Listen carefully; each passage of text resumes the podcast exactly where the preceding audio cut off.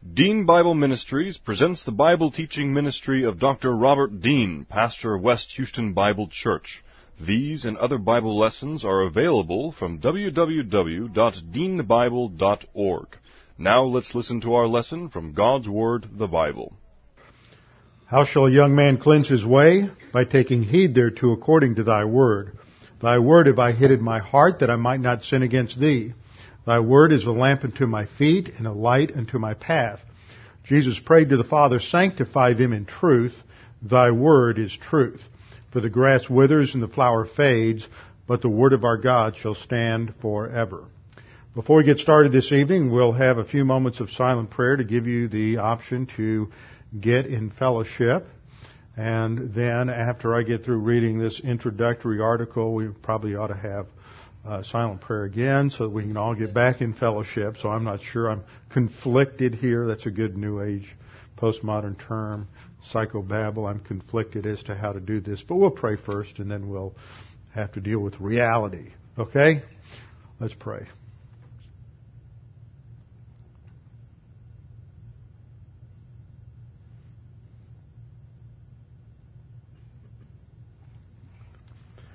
Father, we are so grateful that we can be here this evening, that it is your word that truly enlightens every dimension of life. It is your word that gives us truth with a capital T, true truth, absolute truth, within which we can understand all the details of life and no area of intellection, no area of human activity is divorced from the uh, incredibly bright spotlight of your word. Now, Father, as we continue our study tonight, we pray that you would help us to understand what we study, and further, we pray that that we might be able to use the things we study to shape our thinking and understanding of issues that face our, our culture and our world today. We pray this in Christ's name. Amen.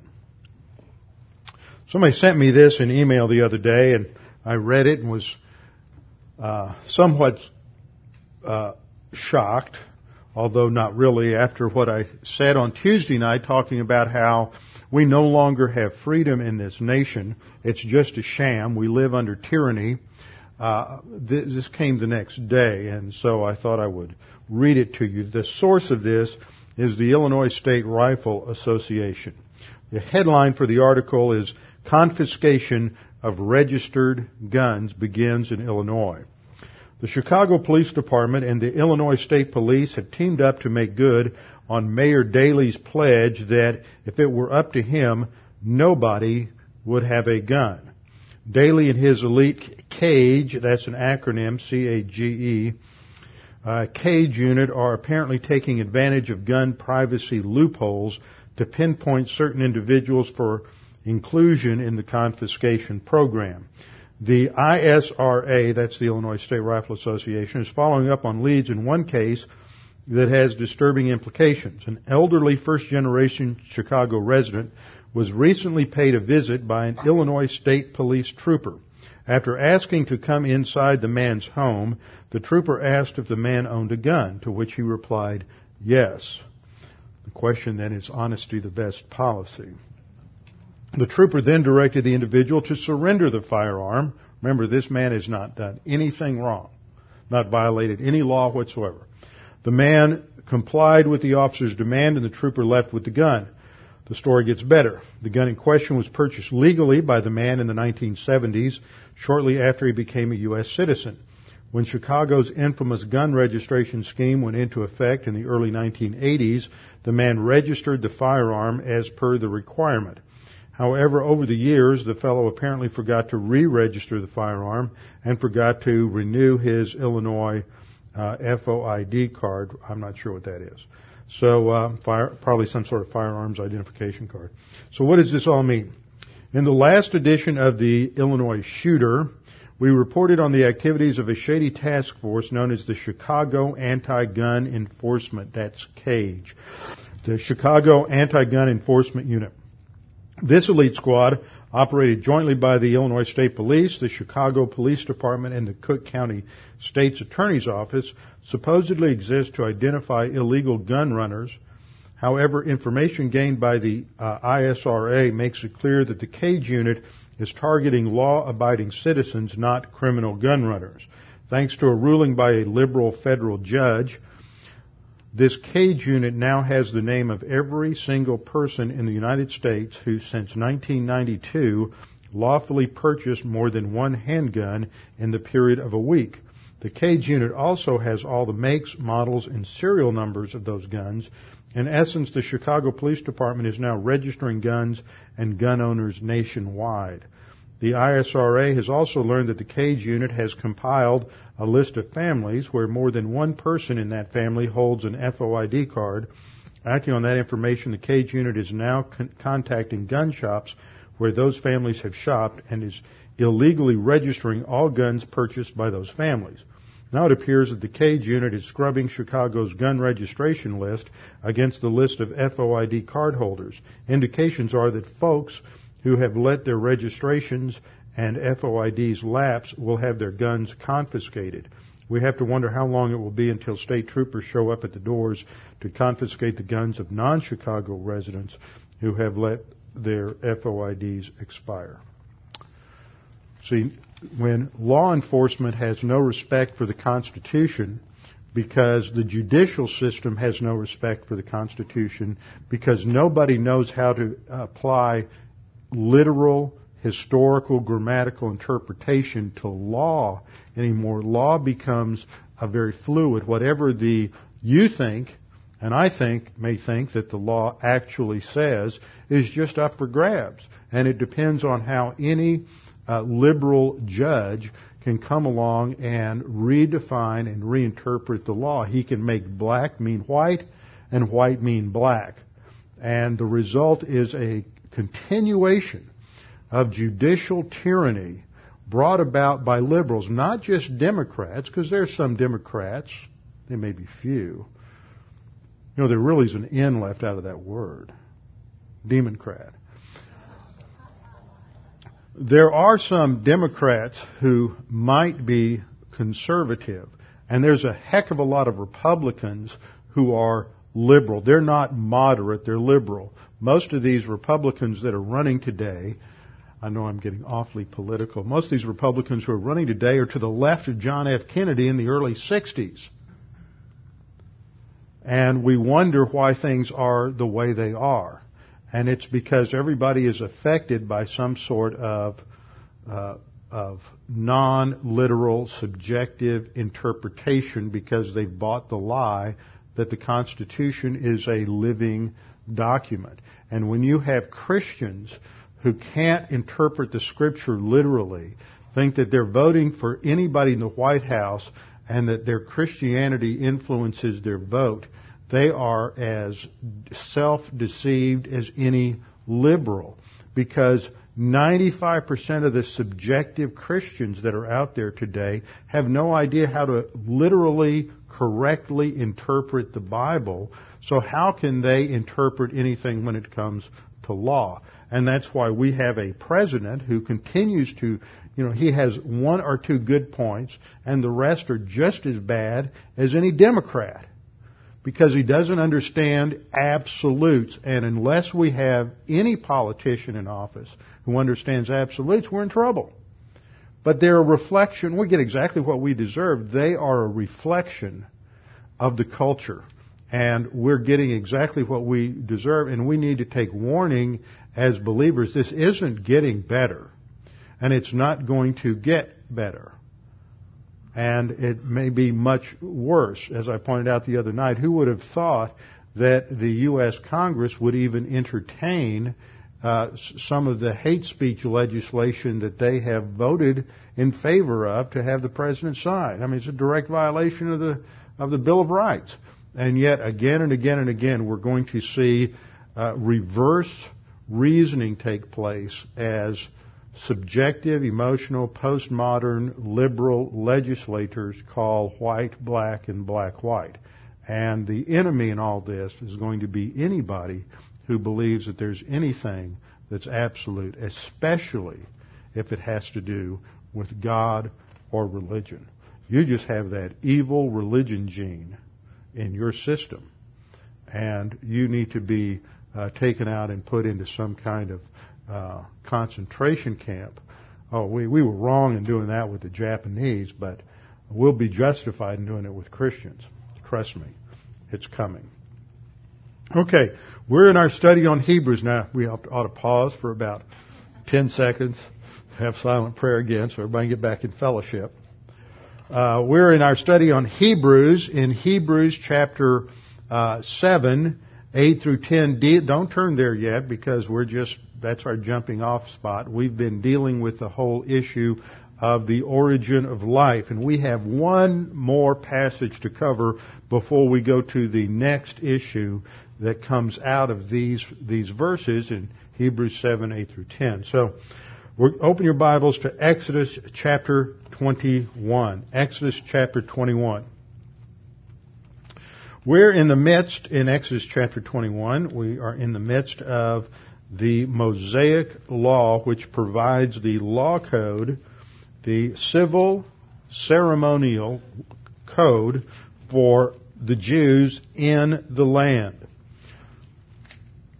and it is an expression of the righteousness and the justice of God. It's based on what is known as case law. That means the Mosaic Law does not address every possible instance in relation to specific uh, situations of legal violation, illegality, or criminality. It addresses it in the sense of giving examples within each category and then it would be up to the Jews as they develop their code of law to operate within that framework. That seems to be the policy God follows from the very inception in Genesis.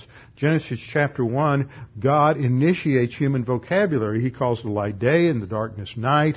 He begins to uh, identify certain creatures. He identifies the uh, sun, the moon, and other things. He initiates human vocabulary, but then it is up to Adam to carry on the process within the framework of what God has revealed. The same is true in the way God has revealed doctrine. God revealed doctrine in the, in the framework of different kinds of literature. You have historical narrative. You have poetry. Uh, you have different types of epistles and the gospels. All these are different types of literature. God did not sit down and reveal to us a systematic theology. You don't open the Bible to page one and get prolegomena. You do if you open up Chafer's systematic theology or Berkhof's systematic theology or any standard uh, systematic theology, but that's not how God did it. God did it in such a way that He encapsulates all of the categories of doctrine within different kinds of uh, of literature. You have a historical literature because it's the a man's purpose, or he, what he's designed is for the purpose for us to come along and to study and analyze the text and then extrapolate from this text the categories and then to build and develop our understanding of the categories down through the years. In the same way that when Adam began to evaluate all the a- animals in the garden, he began to recognize that t- some were large and some were small, some had long necks, some had short necks, some flew, some didn't fly. And what he had to do was to organize the data, categorize it, classify it, and then come up with nomenclature that was beyond what God had already initiated in order to uh, properly reflect the nature of all these different different creatures. So you see this same pattern all the way through scripture. God expects man to use the intelligence, the brain that God has given him within the framework of divine revelation in order to develop his thinking. In the same way with the believer, when you face problems in life, you know, the, what the average believer wants to do is just pray to God and say, okay, give me an answer, and we expect something in the morning mail. And what God expects for us to do is go to the scriptures and think deeply and profoundly about those scriptures and how they relate to what we're doing so that our mind is engaged in what God has revealed and there and under the teaching ministry of God the Holy Spirit we begin to understand uh, how to think and God's thinking and that's how wisdom is developed. Well all of that fits within the basic way in which God reveals the revealed the Mosaic law. It doesn't, I talk about every kind of situation, but it gives the parameters so that on the basis of case law, uh, other laws can be developed facing similar type circumstances. And that's the kind of thing that we have in Exodus chapter 21. There are different kinds of case laws set out here concerning uh, violence. If you look back in Isaiah, I mean, excuse me, Exodus 21:12, he who strikes a man so that he dies shall surely uh, be put to death. That's your basic principle of capital punishment. Capital punishment isn't grounded in the uh, in the Mosaic law. Capital punishment is grounded back in the Noahic covenant. But because it's God's principle for the era between the Noahic covenant and the return of Christ, that is a standard procedure.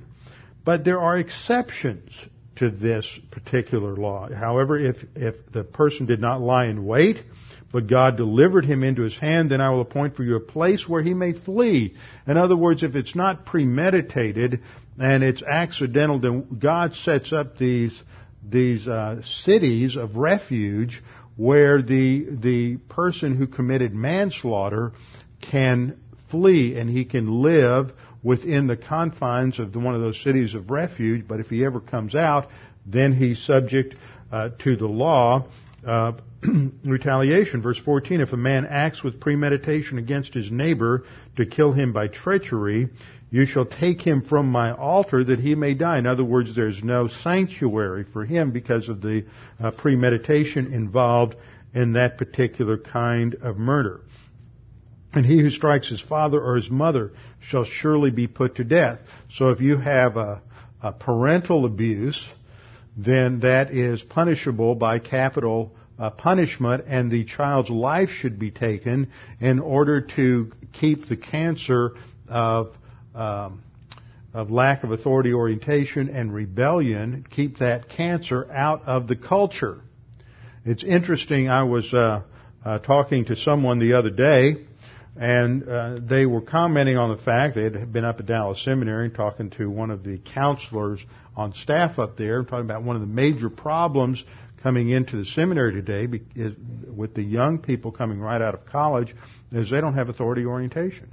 And because of that, they get into all kinds of personal moral problems and other problems that wouldn't have been a, a part of the package to the same degree uh, 20 or 30 years ago. But they have no concept of authority orientation, and so that's a problem that has to be uh, dealt with with students on campus. So this is why God addresses the problem of the rebellious child so more, so, so much.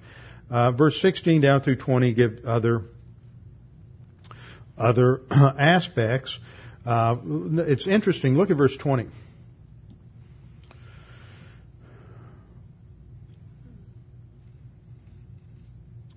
Uh, verse 20 says, If a man beats his male or female servant with a rod, something that would be considered quite, uh, quite heinous in our society, so that he dies under his hand, he shall surely be punished. Uh, notwithstanding, if he, if he remains alive a day or two, he shall not be punished, for he is his property. Now, if you read that verse from the framework of the kind of liberalism that has influenced American thinking about slavery since uh, the early 1800s, then you're going to have problems interpreting that verse. Because again and again in, in, in the Mosaic Law, God does something really funny. If a man owns, if, if I go out and I kill a Jew next door, and it's premeditated, then I'm supposed to uh, come under capital punishment. But if the guy who lives next door is a Moabite, and he's not a Jew, or if he's a slave, then the punishment's different. He's still full human life. But see, God, God's not wrong in this. We have to come to the presupposition that, as Paul says in Romans 7, the law is holy and just and right. It's not wrong. Well, maybe our modern thinking is influenced by some false value system that is uh, applying this to, to these different situations. Slavery was authorized in the Mosaic Law. God doesn't authorize sin, folks. That's a pre, that's what your presupposition needs to be. God doesn't authorize and validate sin. But the kind of slavery that was uh, that, that was practiced in Israel was a slavery that had a lot of outs. It had a lot of ways in which the individual slave could get out of it.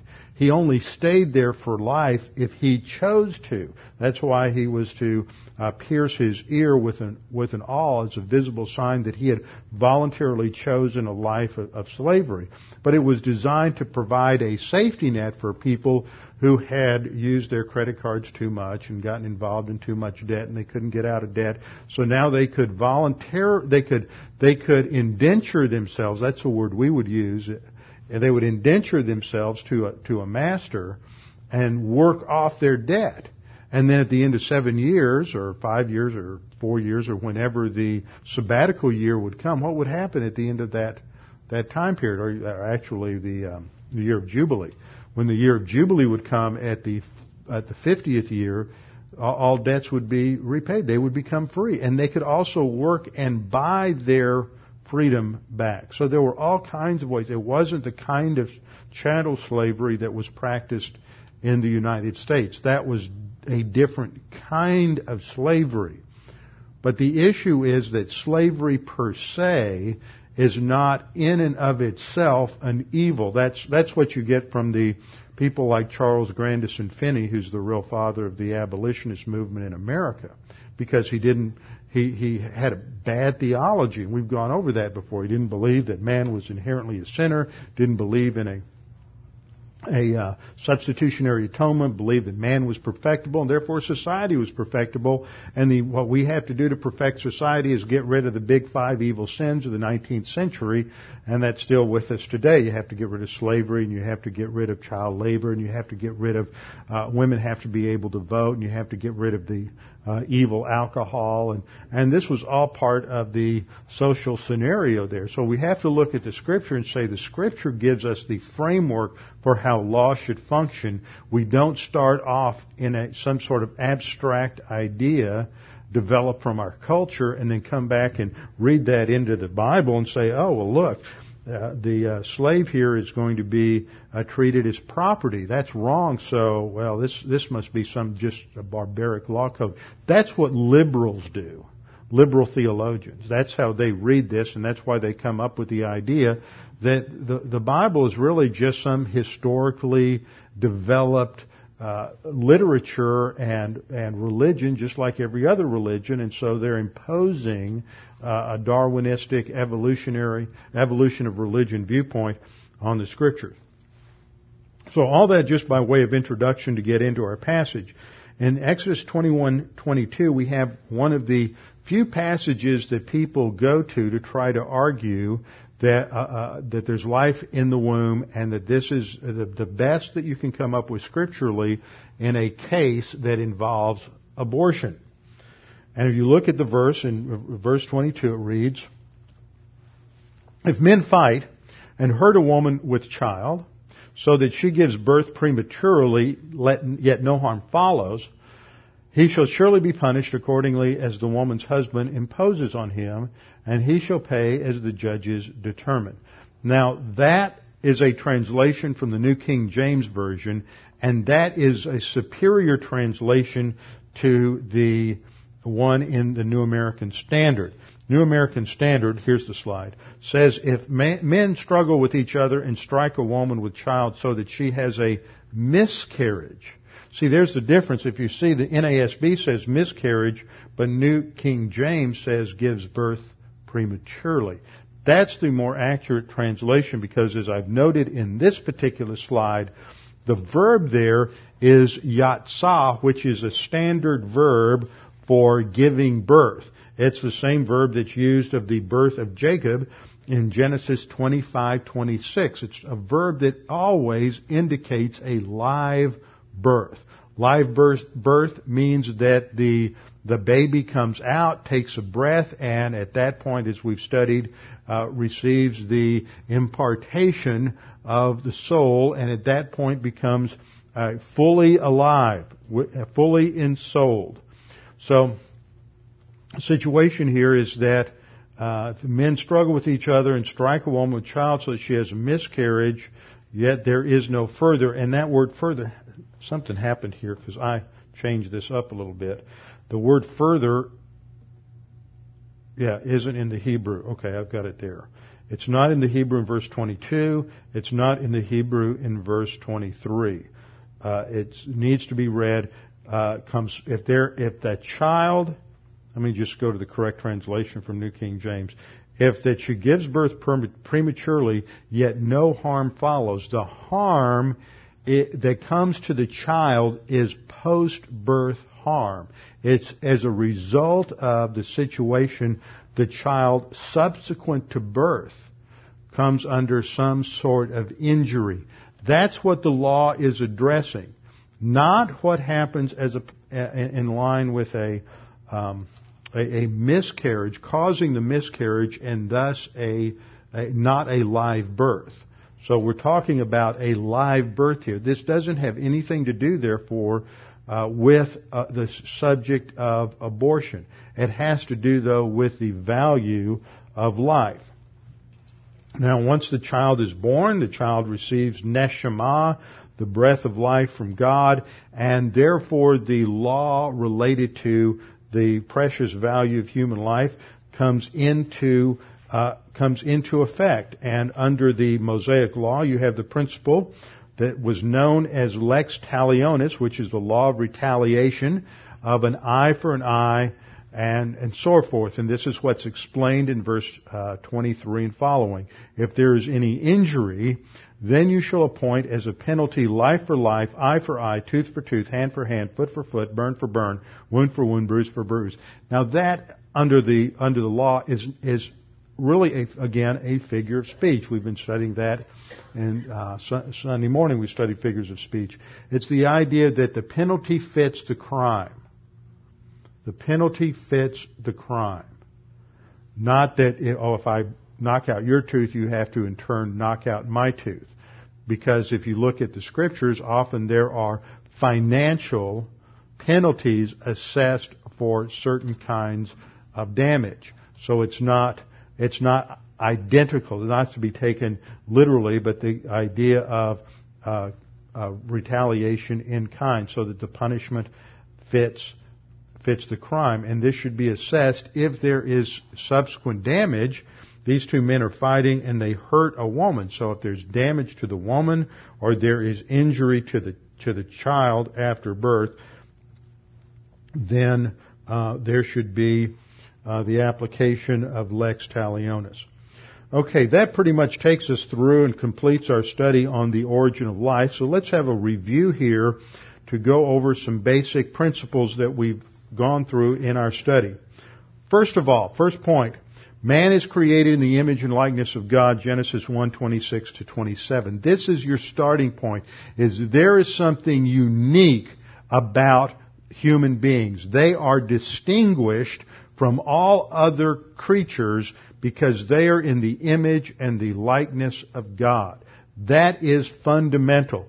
And we have to understand as we went through this that this doesn't involve simply the soul. This is talking about the totality of man. Those words that are used there in the Hebrew as I, as I uh, developed when we went through the passage were words that typically were used in the ancient world in covenant context, and remember Genesis 1, 26 to 28 is part of a covenant context, part of the uh, creation covenant, that in those contexts, this word is used of a representative of a king. That's what's happening with man. He's being created as God's vicegerent to rule and reign over creation as his representative.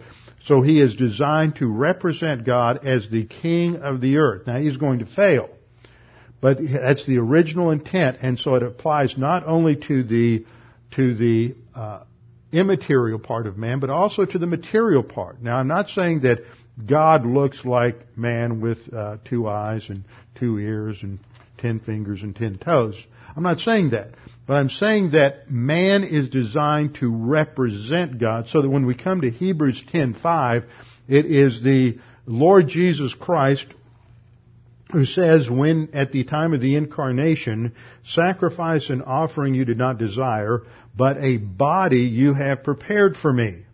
And I made the point there that we have to come to grips with is when God is sitting there, anthropomorphically, when God is sitting there in Genesis 2 7, and he's, uh, you know, playing with the uh, clay that, that is going to be the body of the man, he is thinking 4,000 years ahead to the fact that the second person of the Trinity is going to be incarnating himself into this body. So whatever the body looks like, however it's shaped, whatever its capabilities are, it's got to be the highest and best form for the function of revealing eternal God to finite mankind. God just doesn't pick this shape out of some, by, by tossing the dice and just saying, well, it seems like a good idea. I think we can cause a few things to happen. He is intentionally choosing this form, this shape, this structure because the infinite second person of the Trinity is going to uh, incarnate himself, going to become finite and express and reveal the deity, the essence, the attributes of God through this finite representation. And that's the same thing that Adam is. That's this whole thing we're going to get into with the first Adam and the second Adam. The first Adam is designed to represent God. He fails. The second Adam comes along and represents God not just in terms of his internal attributes, but also in terms uh, externally. He is a physical representation of God. This idea that minimizes uh, the, the body comes out of Platonism. In Platonism, as we studied, you have this uh, uh, idea that matter is inherently evil, that which is spiritual, the ideal, that's, that's what's best. And so in Platonism, matter was evil. Now when Neoplatonism came along and affected uh, Christian thought, they knew that matter was good because at the end of Genesis 1, when God has created the material world and material universe, He says it's all good. So we can't say that the material world is bad, but it's not that important. And so Neoplatonism led them to, to stress the ideal, stress the soul over the body, stress the spiritual over the physical. That led to all kinds of dichotomies in their thinking and led to all kinds of problems. What we have to do is rein that back in and recognize that throughout the Bible there is a emphasis on the physical, an emphasis on the material body, that this is why you have a physical bodily resurrection of Jesus. It's not this ideal, idealized resurrection that occurs at the end of uh, what was in one of the movies, Zeffirelli's movie, Jesus of Nazareth, that came out in the late '80s, and they just hear this disembodied spirit because Jesus rose in your hearts. No, it is a physical bodily resurrection that the same body that was lying in the tomb is somehow changed to the resurrection body. That's why when when uh, Mary Magdalene goes into the tomb, when Peter and John go into the tomb, what do they see? They see that the body that Jesus had in his uh, incarnation is gone. If God were giving him just a new body, he could have just given him a new body because body's irrelevant, but body's not irrelevant. What he had as a physical body prior to prior to the resurrection is the same body. When it comes out of the tomb, the, the napkin that covered his head, the, the clothes that covered his body, they're gone. I mean, they're, I mean, excuse me, they're lying there just in the same place because the body's gone. The body is important. Now, Christians have done a terrible time through the centuries dealing with the importance of the body. This is why you know, Paul emphasizes this in different places in 1 Corinthians that the body is important. It's not just the immaterial part, the immaterial soul. So we have to uh, we have to surgically remove a lot of this cosmic thinking that comes out of human humanistic uh, philosophy from our thinking. It's it, it's impacted Christianity way too much over the years. So we recognize there's an importance on both the physical home for the soul. It's very important God is directly involved in it, even though there are, he does it through indirect processes. I pointed out as we went through all of those studies that many passages in Scripture in, uh, state or express God's involvement of things with very direct terminology, even though God is using secondary means such as weather, uh, such as uh, He prepared a great fish to take uh, uh Jonah back to the direction that he was supposed to go.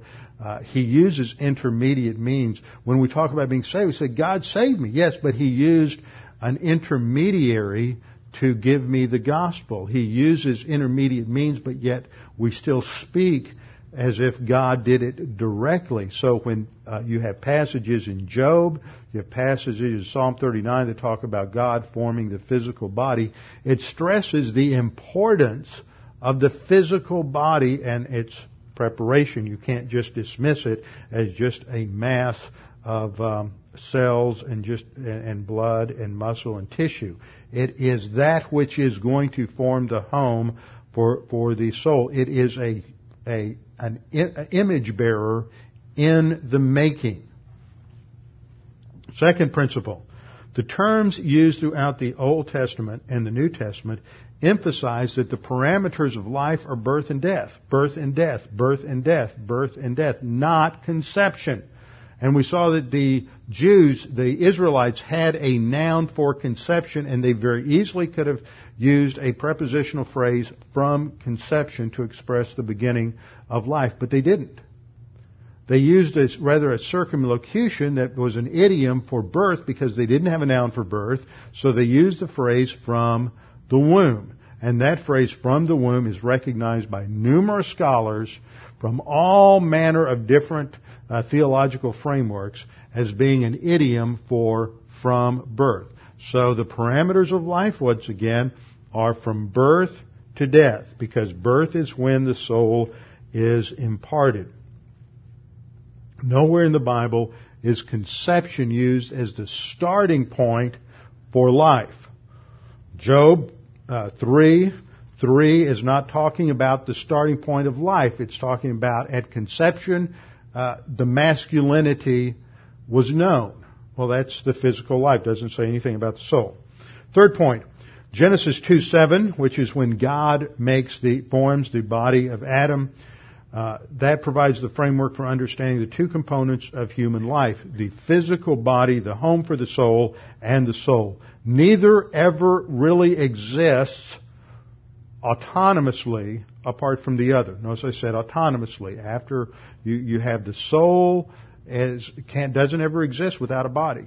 You have an interim body between physical death and the rapture, and you have a um, you have then you have your resurrection body. But the soul always has a body. Soul can't see, hear, taste, do communicate, has nothing uh, by way of interaction with God or anything else without some form of body, even if it's uh, an immaterial body. There must be some form of, of a body. On the other hand, the body without the soul doesn't do anything. They, they are interdependent. So you, both are important. Fourth point. Life, as we saw from Genesis 2 7, is indicated by breath and breathing. God breathes an anthropomorphism. God breathes into the body that He's prepared for Adam, and Adam becomes alive. Literally, not living soul. We saw that that, that phrase is used of fish, it's used of birds, it's used of other beasts. Um, that haya, nefesh haya indicates life.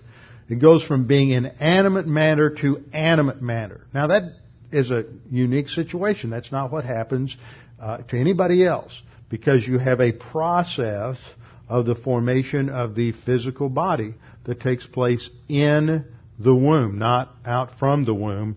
And once the physical home is ready and prepared, then you have the impartation of the, of the soul. Fifth thing, John the Baptist is not an example of activity inside of the womb prior to birth. As we saw, the filling of the Spirit there is not the same as the Ephesians 5:18 filling of the Spirit, but it is in, it is similar to the uh, the endowment that takes place in the Old Testament. And once again, the terminology there is ek koilia, out from the womb, or from the womb, or from birth, literally, as the NIV translates it there. It was going to be filled with the Spirit from birth. So it's not talking about activity in the womb. Six, the, as we just saw in Exodus, Exodus is talking about a post-birth problem, not an in the womb problem. Point seven. Conclusion. It's the same as what I said was the traditional Jewish position, and I read from the article in the Encyclopedia of Judaism several weeks ago that according to the rabbinical thought, according to the Talmud, according to the tradition going back to at least to the time of Christ, if not before, the tradition was that the an individual does, doesn't be, become an individual, a full human being, until birth, when it becomes nefesh. It's not until then. But up to that point, it is a human being in process, and therefore, the position that has always been taught in Judaism is you don't mess with what's in the womb unless it's to save the life of the mother. Because what you're messing with is an image bearer in process and only God has the right to interfere. And it may not be, here's a, it may not be, it may not be uh, murder, but it's next to murder. It's not, uh, it's immoral, clearly, sinful, yes, but it is not murder. And therefore, because it's not murder, it shouldn't be uh, part of law. This takes me uh, to point eight. Since we can only know when the soul enters the body on the basis of revelation. You can't know it in the laboratory.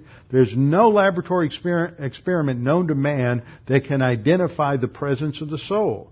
You can identify the presence of a heartbeat. You can identify the presence of various physiological activities, but you can't identify the presence of the soul through any kind of empiricism. You can only know that on the basis of, of revelation.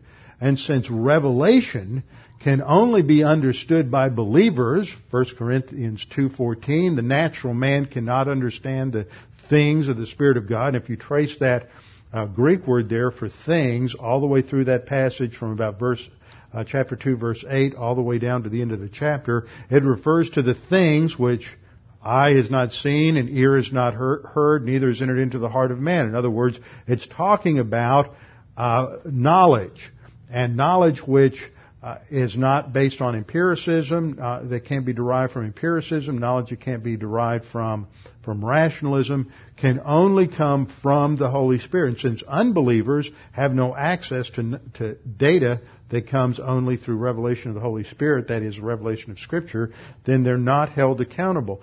No one in the Old Testament is ever held accountable for uh, knowledge that is specific to revelation. Never. There's not one example of that.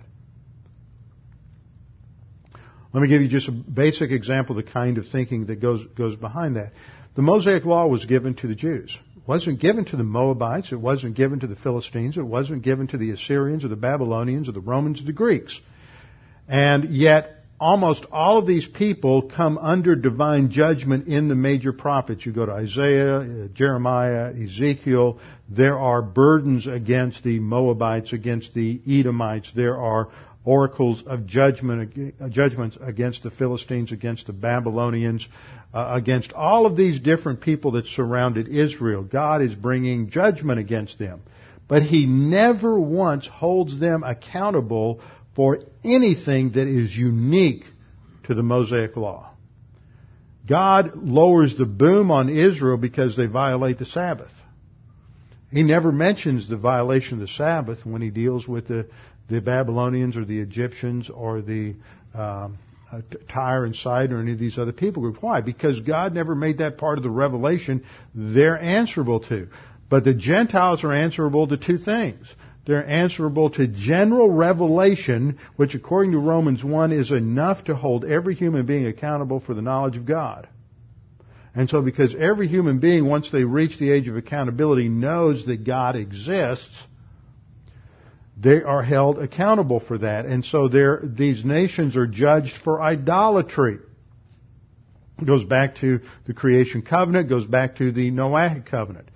They're also held accountable for their attitude to Israel, not because God revealed that to them, but because God promised that to Abraham. And he said, if anybody curses you, I will curse them. If anyone treats you with disrespect, literally, treats you lightly, I will treat them harshly. Two different words for cursing in that uh, anti-Semitic paragraph of the Abrahamic covenant. I'm just saying that to make the point that God never holds unbelievers accountable for that which they are unable to understand and learn. And if you can, and I read to you a section from a, an article from Harold O.J. Brown, who is one of the foremost evangelical theologians and uh, anti-abortionists, and he basically throws up his hands and says, "We can't know when the soul gets there, but but how could anybody possibly b- believe that the fetus could last all the way to birth without having a soul?" What, what's his frame of reference there? What's his ultimate criterion? His own rationalism. It doesn't make sense to me that the fetus could go to birth without a soul. So therefore, who would believe that? It's ridiculous. But he has no foundation for that. He has no empirical data for that. He hasn't even established a rational syllogism to support that. He has just argued it out of pure, raw emotion. So, the only conclusion we can come to is that potential life means sacred life. The image and likeness of God is a term that incorporates both the physical and the immaterial. It includes the whole dynamic that's there. And it's used that way. In fact, most of the places where those two words are used in the Bible, without exception, about 98% of the places where those two words are used, they describe a physical object. And once again, I'm not saying that God exists, we're not Mormons, God doesn't exist with in, in a, in a man-shaped body. He is he is spirit. But we are saying that the physical part is very very much uh, very much important to to the whole imageness of God. Now that brings us to a conclusion of that doctrine, and now we're going to go into a new doctrine. We had to go through all of that because that doctrine, the origin and the transmission of the soul, is fundamental to understanding the next doctrine, which comes out of uh, our passage in Hebrews chapter uh, 7, verses 9 and 10. Oh, I thought I had it up there, but I don't. Hebrews 7, 9, and 10 says, Even Levi, who receives tithes, paid tithes through Abraham so to speak. I translated that. Uh, a better translation would be in a manner of speaking. That's up front in the Greek text. In a manner of speaking, alerting you, the reader, to the fact that what he is saying is not to be taken literally, but to be understood in a somewhat figurative sense. In a manner of speaking, even Levi, who received tithes, being the uh, progenitor of the uh, of the tribe of Levi, but Levi himself never received tithes. It is the tribe of Levi as the priests that were the tithe collectors in the theocracy of Israel. So even that is somewhat of a figure of speech.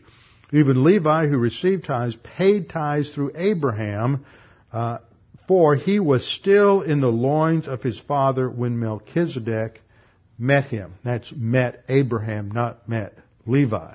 Got to make sure you get the right antecedent on that pronoun.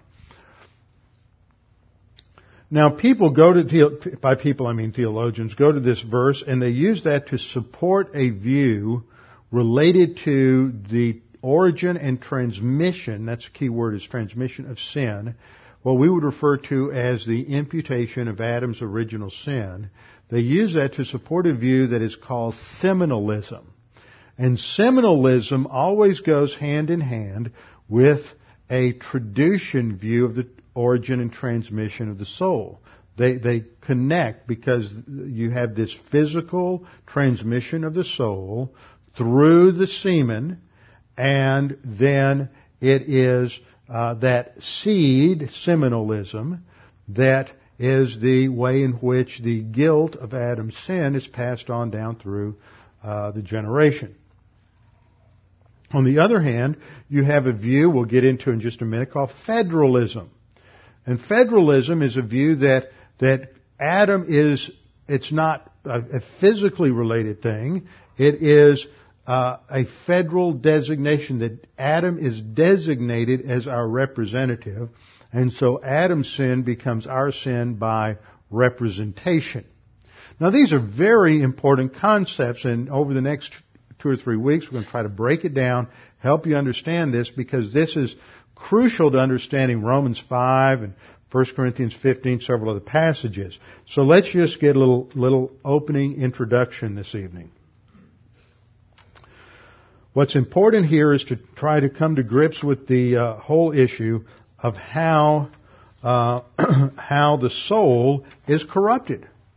Because one of the questions that is raised is if God is going to create and impart the soul at birth, then how does it become sinful? God can't create a sinful soul.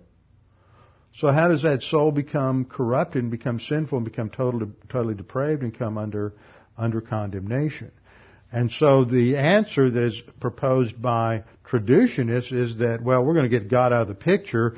God's only involved uh, immediately through, uh, for the body and the soul, and the, the sin nature is passed on physically, biologically, through procreation, just as the soul is. That's their solution to the problem. So we're going to get into issues related to Adam's original sin, related to the doctrine of imputation, which of course is going to deal with not only the imputation of sin, uh, but the imputation of Adam's guilt to each one of us, the imputation of our guilt to Jesus Christ. See, all of this is related. You just thought the issue of the origin and transmission of the soul just had to do with with uh, how do people get souls. All of this is interconnected. That's what's so fabulous about studying theology is there's this whole web of interconnectivity between different concepts and different verses and if you start changing one thing, it changes everything else and you start having problems in different areas. And usually the way these kinds of things are set up in a typical seminary classroom or a theological uh, or uh, systematic theology book is as if you're either or. You're either uh, you either hold a creationism or traducianism. It's either the soul or the body. Remember that. Or you're uh, your seminalism or federalism. It's either the the body or the soul. So you have this dichotomy, and and both sides can marshal a number of scriptures in support of their position. And so you come out of a typical seminary classroom scratching your head and thinking thoughts similar to those expressed by Lewis Sperry Chafer that, well, it could go either way, but I think I'm going to go this way. And that's how he handled the problem of creationism versus traducianism. He said, well, uh, they're pretty close. There's a lot of verses on the side of traducianism, a lot of verses on the side of creationism, but I, I, I guess I'm going to be a traducianist. 50.1% to 49.9%. And and what happens is you have a lot of men come out of classrooms and they just think, well, and they become they start becoming theological agnostics at that point. Oh, it's a very dangerous thing. They begin to think, well, if these double, triple PhDs that are teaching me in class can't can't understand this issue, then it's really not uh, understandable. If they can't unscrew the inscrutable, then how can I, with nothing more than a master's degree, uh, unscrew the inscrutable. So then, then what happens is the first domino in theological uh, agnosticism has developed, and before long you become a panmillennialist. You know, you can't decide whether you're premillennial or postmillennial or amillennial, so you're just a panmillennialist. It'll all pan out in the end. So that and that's dangerous because then next thing you know you're not clear on the gospel. As long as you do something with Jesus and well, you know, we don't know which Jesus it is.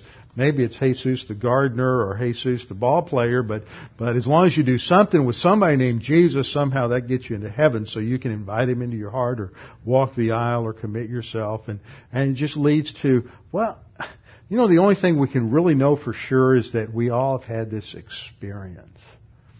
So, and, and God has done something for us. So let's all just get together, put our arms around each other, and have an emergent church.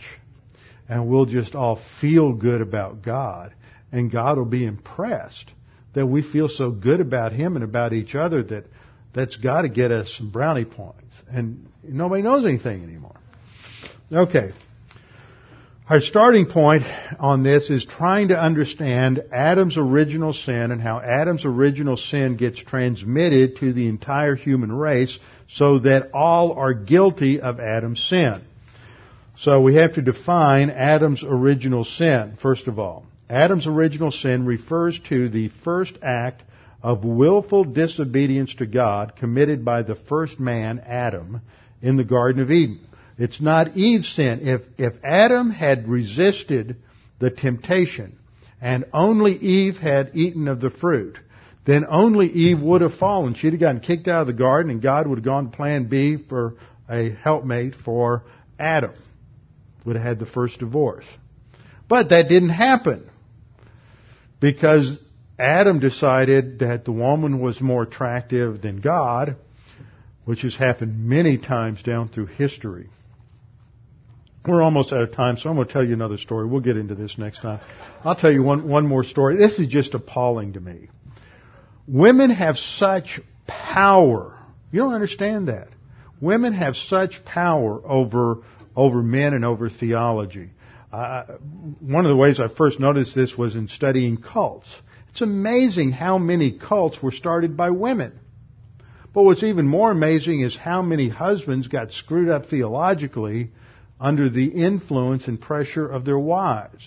Back in the 1980s, there was a a new uh, ick, ack, or spasm in the uh, church church age with the rise of what became known as the Vineyard Movement, the Signs and Wonders Movement.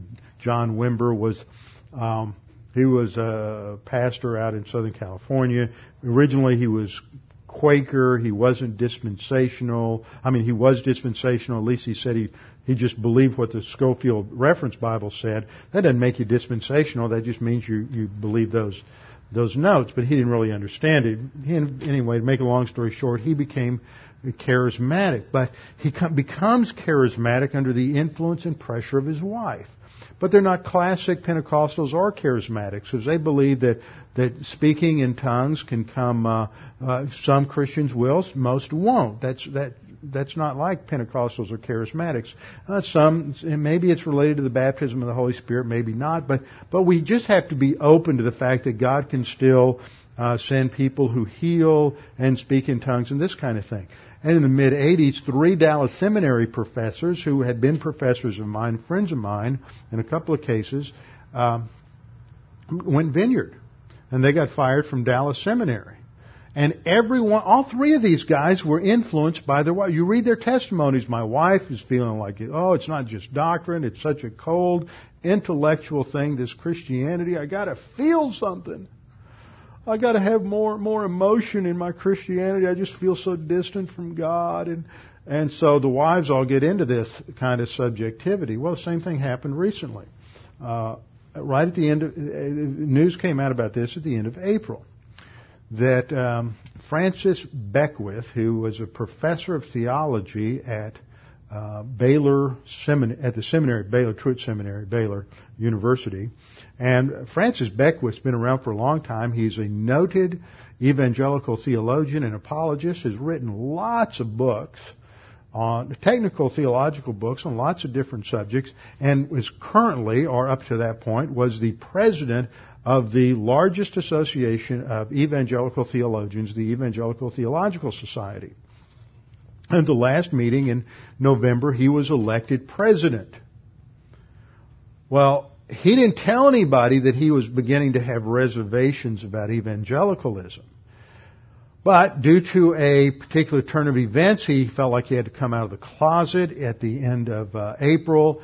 And so he told everybody that yes, indeed, it was true that earlier in April he had gone to confession at the local Roman Catholic diocese, and he had confessed his heresy of being an evangelical, and he had received full absolution and was accepted back into the Roman Catholic Church because he had been raised uh, as a child, he'd been raised Catholic, gone through uh, all the different, uh, jumped through all the different hoops you have to to be a Catholic, and so they gave him absolution and welcomed him back into the Roman Catholic Church. And one of the first questions uh, my wife asked me when she heard this, well, what does his wife think about this? See, a woman's going to ask that kind of question. His wife was leading the way. She wasn't raised a Catholic, but she was out there you know, 20 yards in front of him saying, I think this is what we need to do. And so he just kind of let her just lead him right along the, the chain of decision making. And so now, uh, the Roman Catholic Church is taking out full page ads in newspapers throughout Central and South America saying major evangelical theologian returns to the true church.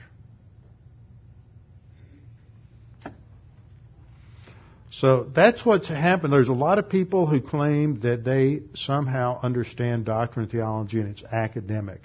Just because somebody can go along with a and, and give some sort of verbal uh, affirmation to a doctrinal statement doesn't mean they understand it, even if they have three PhDs by their name. What a world we live in. Let's bow our heads and close in prayer. Father, we thank you for this opportunity to study your word this evening, to get clarity on a much, uh, com- uh, a very complex subject, and clarity on a much debated subject. Father, we pray that you would help us to understand these things, that that uh, we may know the truth. For as you have said in your scripture, by knowing the truth, that is Bible doctrine, we have genuine uh, freedom. We are not shackled to the superstition, the mysticism, the slavery of religion or of its opposite, atheism. We pray this in Christ's name. Amen.